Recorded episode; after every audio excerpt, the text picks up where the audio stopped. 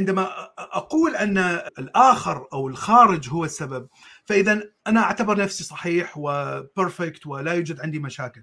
الشيء الآخر أنا أعتبر نفسي متفوق ذهنيا وفكريا عن حتى الإسرائيليين والأمريكان لأني استطعت أن أنفذ إلى تفكيرهم واستطعت أن أعرف الأسرار وفضحت المؤامرة الذين يجرونها علينا.